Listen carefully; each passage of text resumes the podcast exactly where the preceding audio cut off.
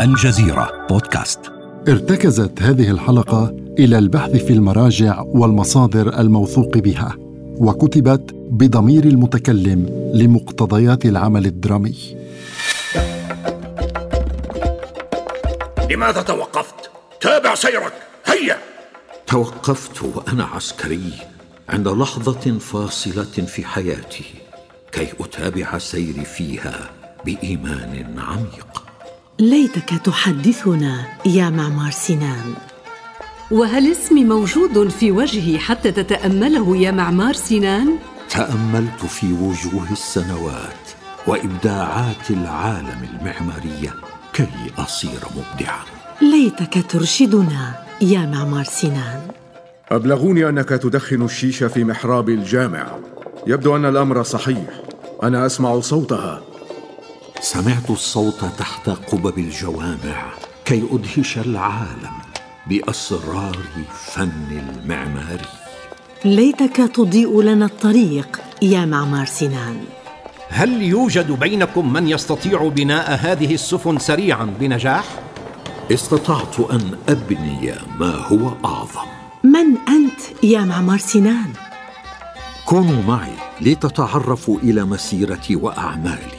إلى سبب قربي من السلاطين العثمانيين وكيف أصبحت رئيس المعماريين في الدولة العثمانية وأحد أشهر المعماريين حول العالم. أنا المهندس معمار سنان تستمعون إلى حكايتي في بودكاست رموز من الجزيرة بودكاست. أقدمها إليكم أنا جهاد ويحدثكم معمار سنان بصوتي وترافقني في هذه الحلقة إيمان.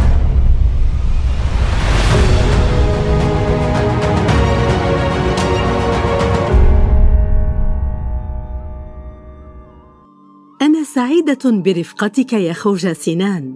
سنتعرف إلى السر الذي جعلك تصنف كأحد أشهر مهندسي العمارة عبر التاريخ الإسلامي وربما كسيد النهضة المعمارية العثمانية. هل تعرفين يا إيمان شيئا عن قرية آغرناس؟ آغرناس؟ لا لم أسمع باسمها من قبل. هي قرية صغيرة قريبة من مدينة قيصر في الأناضول. أنا ولدت هناك في منزل حجري صغير إبان عهد السلطان العثماني بايزيد الثاني ابن السلطان محمد الثاني الذي فتح إسطنبول في عام 1453 أه لا أذكر في أي عام ولدت تحديدا. كانت ولادتي في أواخر القرن الخامس عشر. اختلف المؤرخون في تحديد العام الذي ولد فيه. بعضهم ذكر أن ذلك كان عام 1490 بعضهم قال قبلها بعام. آخرون ذكروا عام 1499 لم يكن هذا الاختلاف في التوثيق منحصراً في تاريخ ميلاده فقط. بل شمل نسبه وأصله أيضاً. اختلف المؤرخون حول ذلك لكنهم أجمعوا على دوره الرائد في الهندسة. كنت ممن شملهم نظام الدوشيرما. أليس هذا صحيحاً يا معمار سنان؟ نعم يا إيمان هذا صحيح. الدوشيرما نظام اعتمدته الدولة العثمانية في تلك الفترة لتجميع وانتقاء شبان صغار السن لتجنيدهم في الجيش أو تأهيلهم لتأدية أعمال ومهام معينة وهامة في الدولة. نعم أظن أنني كنت محظوظا لاختياري من بين عشرات الشبان محظوظاً لم أفهم. هذه كانت خطوتي الأولى نحو النجاح يا إيمان مهلا يا سنان أريد أن أعرف شيئا عن طفولتك ومراهقتك قبل أن تغوص في الحديث عن عملك. آه كانتا عاديتين جدا. كل ما أتذكره من طفولتي ومراهقتي أنني كنت أقضي أوقاتا كثيرة في الحدائق. كنت ولوعا بشق قنوات المياه فيها. ثم أصبح لدي شغف ببناء حظائر الحيوانات والأكواخ. لكن الأمر تبدل عندما كبرت. أرسلت مع رفاقي في الدوشيرما إلى إسطنبول. في ذلك الوقت تدرب سنان تحت إشراف متخصصين عسكريين في الجيش العثماني على القراءة والكتابة والفنون التطبيقية. كان عليه التخصص بحرفة فنية فاختار النجارة. انتقل بعدها إلى فرقة الانكشارية في الجيش العثماني. كانت واحدة من أقوى الفرق العسكرية ولعبت دورا رئيسا في تحقيق الانتصارات في حروب الدولة العثمانية. عام 1520 توفي السلطان سليم الأول وانتقل الحكم إلى ولده السلطان سليمان القانوني. اشتركت مع الانكشارية في الحملات العثمانية على أوروبا بدءا من الحملة على مدينة بلغراد في البلقان عام 1521 تسنى لي أن أمارس عملي خلال الحملات العسكرية في الشرق والغرب. تعرفت خلال هذه الحملات على الطابع المعماري في تبريز. وعلى الطرز المعماريه العربية في مدينتي حلب ودمشق وعلى الخصائص المعمارية المملوكية وغيرها في القاهرة. تجولت وأنا هناك مرات عدة بين أهرامات الفراعنة محاولا فهم طريقة بنائها. عام 1534 أتته الفرصة غير المتوقعة خلال مشاركته في حملة عثمانية إلى الشرق ضمن قوات القائد لطفي باشا. هذه بحيرة وان، آخر حدود بلادنا الشرقية. نحتاج ثلاث سفن ذات مجاذيف عبرها، مزودة بأسلحة ومدافع لنقوم بمهمة استطلاعية ونجمع المعلومات عن وحدات عسكرية في الجانب الآخر. هل يوجد بينكم من يستطيع بناء هذه السفن سريعا؟ أنا أستطيع ذلك سيد القائد لطفي باشا بنى سنان تلك السفن وبعد أربع سنوات أي عام 1538 كان لطفي باشا ذاته يقود حملة عسكرية على قارة بوغدان في أوروبا البلاد التي تسمى اليوم مولدوفا في تلك الحملة واجهت لطفي باشا عقبة لوصول جنوده إلى جهة من حدود تلك البلاد. العقبة تمثلت بوجود نهر يسمى بروت، معظم أرضيته صخرية، ويصعب تنقل السفن عبره.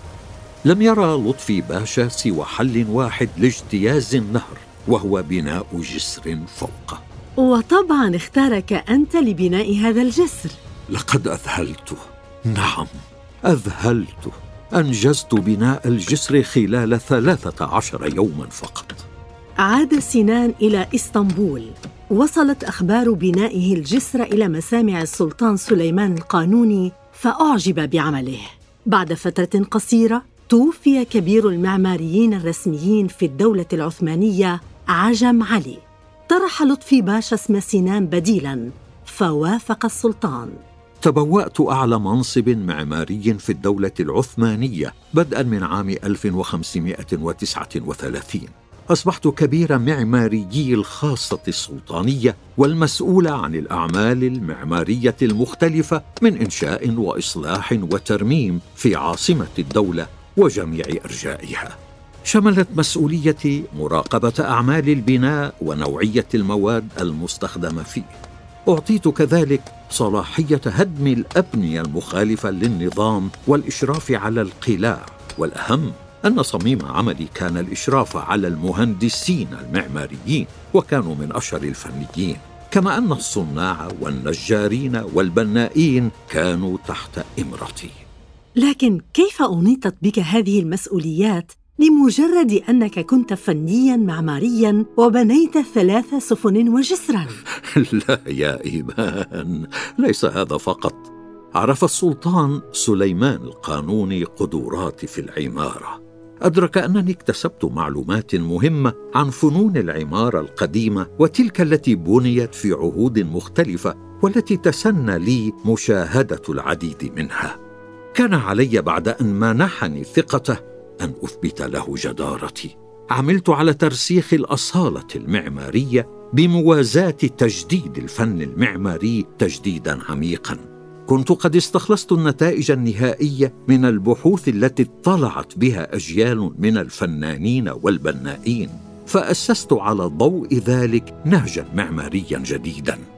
أطلعت السلطان سليمان على جميع افكار هذه. أبلغته أنني سأنجز أعمالي المعمارية انطلاقا من انسجامها التام بين الشكل والمحتوى وبأن الأسس لأي بناء انجزه سترتكز إلى القوة والفائدة العملية والجمال بحيث يكون متينا وصامدا أمام مختلف أحوال الطبيعة وموقعا يستفيد منه الناس في حياتهم وصلاتهم ومعلما يعكس الجمال والإبداع.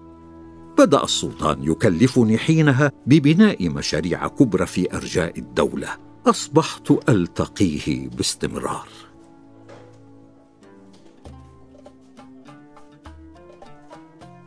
كان من الطبيعي أن يلتقي معمار سنان في قصر السلطان من حين إلى آخر ابنته مهرماه.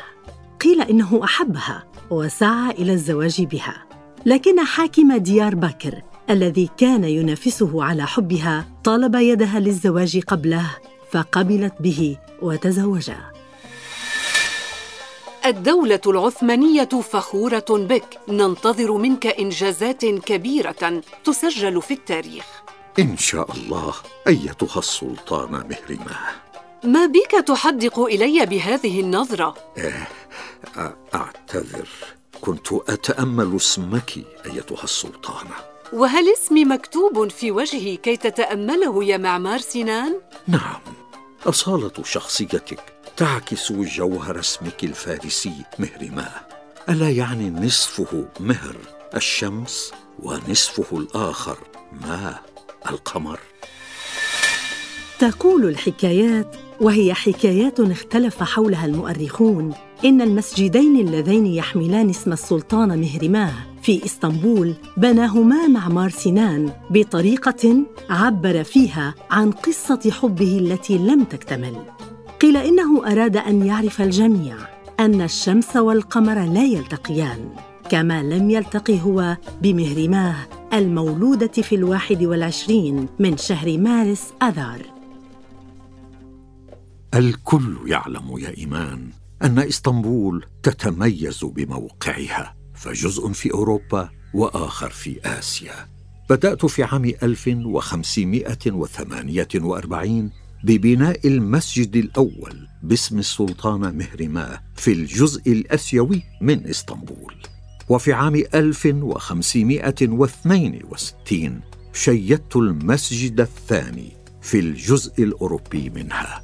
مع بداية فصل الربيع في الواحد والعشرين من شهر مارس آذار من كل عام عندما تغيب الشمس خلف مئذنة الجامع في الجزء الأوروبي يظهر القمر فوق مئذنة الجامع في الجزء الآسيوي. الشمس والقمر لا يلتقيان لا يلتقيان يا إيمان. جميل يا معمار سنان لهذا ربما لقبت بالكبير بخوجة سنان. لا أستغرب حب العثمانيين لك. أنت لم تبني لأسباب جمالية فقط فكل بناء شيدته له دور ومعنى. أدهشتني بأسلوب بنائك المجمعات فجعلت الجامعة مركزا للتعليم والثقافة والتجارة والخدمة الاجتماعية. أعتقد أمام إعجابك هذا يا إيمان أن الأوان قد آن لأجول معك في بعض المباني التي أنجزتها. حسنا لكن لم أعرف بعد متى بدأت ببناء الجوامع طالما أبدعت في بنائها بهذا الشكل.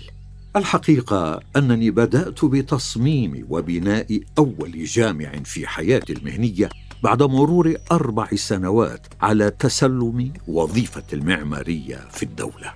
كان ذلك في عام 1543 استغرق بناؤه خمس سنوات أمرني حينها السلطان سليمان القانوني ببنائه في إسطنبول ليحمل اسم أحد أبنائه بعد وفاته وهو في الثانية والعشرين من عمره. حمل اسم جامع شاه زادة. أنشأته على شكل مربع تعلوه قبة كبيرة محاطة بأربعة أنصاف قباب بنيت له مئذنتين وبنيت إلى جانبه مدرسة ودارا لإطعام الفقراء وأخرى للاستراحة.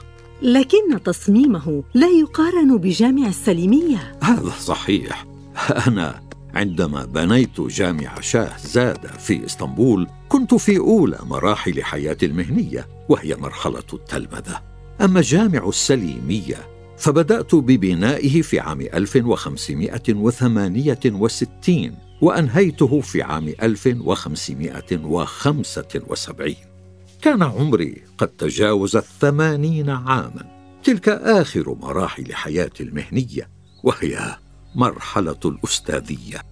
بنيته في عهد السلطان سليم الثاني الذي استلم السلطة بعد وفاة السلطان سليمان القانوني. اخترت أعلى ربوة في أدرنة لأبنيه عليها ليتمكن الجميع من مشاهدته من أي مكان في المدينة. جعلت قبة هذا الجامع أكبر من قبة آيا صوفيا. كان المعماريون الآخرون يتفاخرون بالتفوق على المعماريين المسلمين بقولهم إننا لم نستطع بناء قبة عظيمة مثل قبة آيا صوفيا. أثبتت لهم العكس. في جامع السليمية. إيمان كنت مندهشة وأنت تستطلعين القبة الكبيرة التي تعلو الجامع والمآذن الاربعه فيه التي جعلتها على شكل أقلام بارتفاع خمسة وثمانين مترا وهي إحدى أطول مآذن العالم. اندهشت أيضا بمقصورة السلطان في هذا الجامع. ألم يجذبك الخزف الملون؟ الذي يزينه ويزين المنبر المغطى بالرخام؟ بلى بالتأكيد. لكن ألم تمر بمرحلة أخرى في حياتك المهنية ما بين التلمذة والأستاذية؟ طبعا يا إيمان طبعا. مررت بمرحلة النضج. كان ذلك عندما بنيت جامع السليمانية الذي يعد من أهم الجوامع في إسطنبول وفي العمارة العثمانية. آه إيمان تعالي فلنغادر أدرنا ونتوجه إلى هناك لنتجول في أرجائه. هذا جميل جدا. هيا بنا إلى إسطنبول.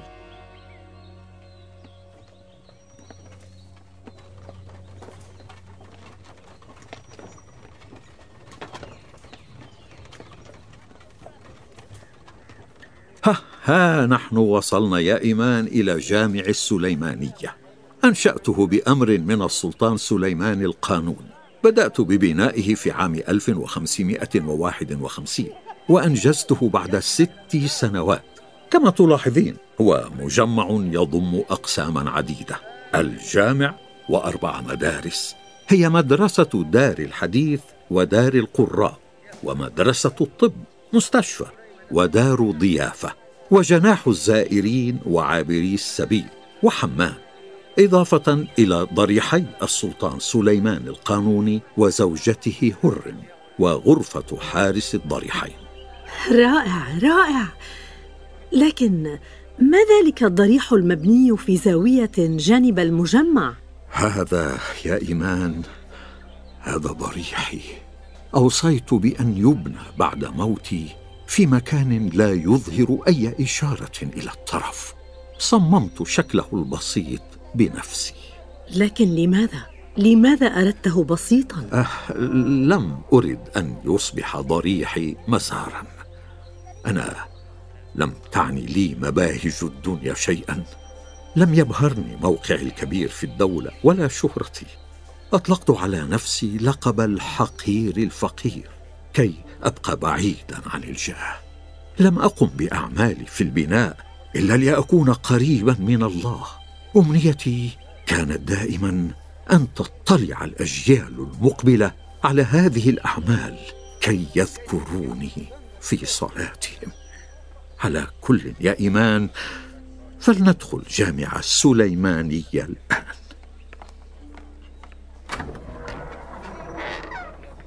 طلبت إحضار هذه الأعمدة من الإسكندرية وبعلبك وروما ومن أحد القصور العثمانية. يا لجمالها أليس بناؤك هذا نسخة عن البناء الأوروبي في الكنائس؟ لا ابدا يا إيمان. يختلف كليا. هذا التصميم الذي ترينه هنا في جامع السليمانية طبقته في جميع الجوامع التي بنيتها. الأوروبيون يا إيمان عندما كانوا يبنون القبة كانوا يركزونها على جدران البناء. أنا ركزتها على اللوح نصف الدائري للقبة. وأضفت إليها الدعائم الحاملة. سهلت عليك بذلك بناء النوافذ الصغيرة حول القبة. صحيح.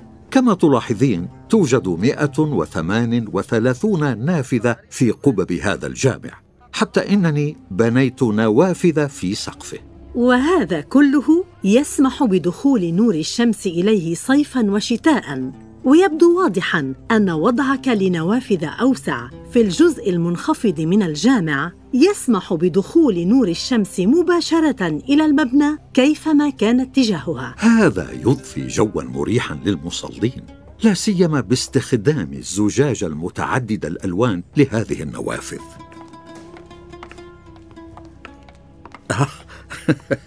تذكرت الآن يا إيمان ما حدث معي عندما كنت أتابع بناء هذا الجامع.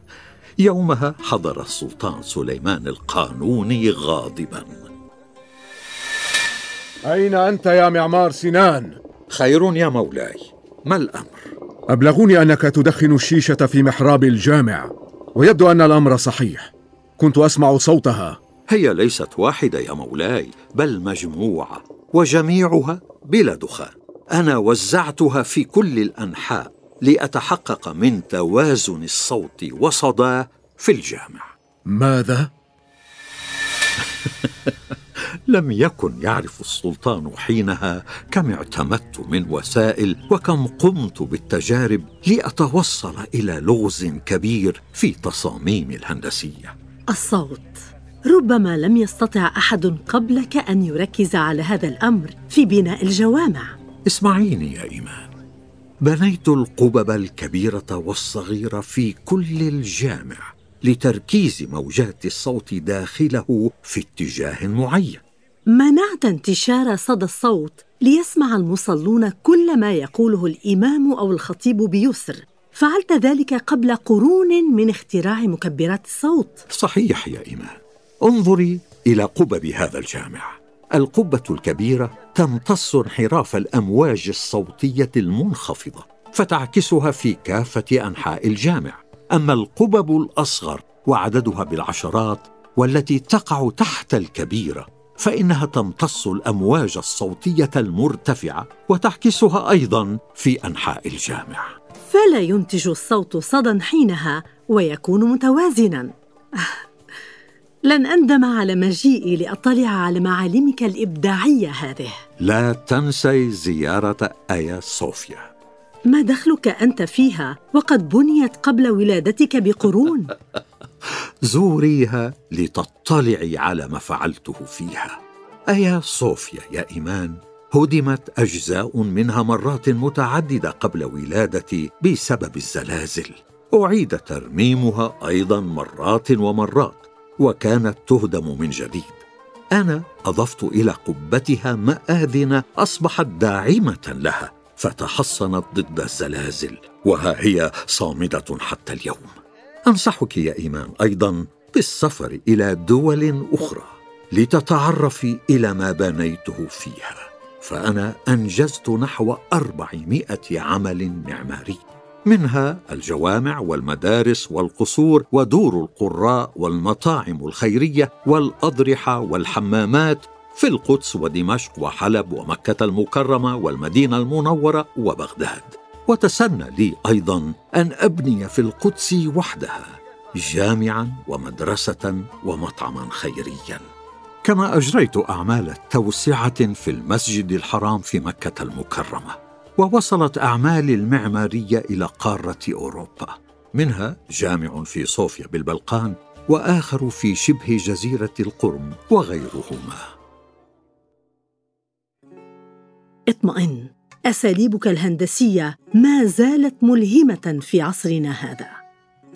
توفي معمار سنان باشا عام 1588 عن عمر قارب المئة عام. اطمئن يا معمار سنان بعد أكثر من ثلاثة عقود على رحيلك شيد معماري عثماني جامع السلطان أحمد في إسطنبول مستندا إلى نهجك في البناء. تم تأسيس جامعة للهندسة المعمارية في إسطنبول لمتابعة نهجه الهندسي. كان اسم الجامعة أكاديمية الفنون في إسطنبول. لكن عام 1982 تم تغيير اسمها إلى جامعة معمار سنان للفنون الجميلة. أنا المهندس المعماري المبارك والمقدم. أنا شيخ دار ضيافة العالم. يعلم الله أنني بنيت العديد من بيوته وجعلت ألف محراب مكانا للسجدة. بحمد الله حافظت على إسلامي وأجريت بالعدل أحكامي. حسب أني لا أعرف الرياء مؤملا خير الدعاء. ذو المال يبني مسجدا والفقير ينتظر الرجاء.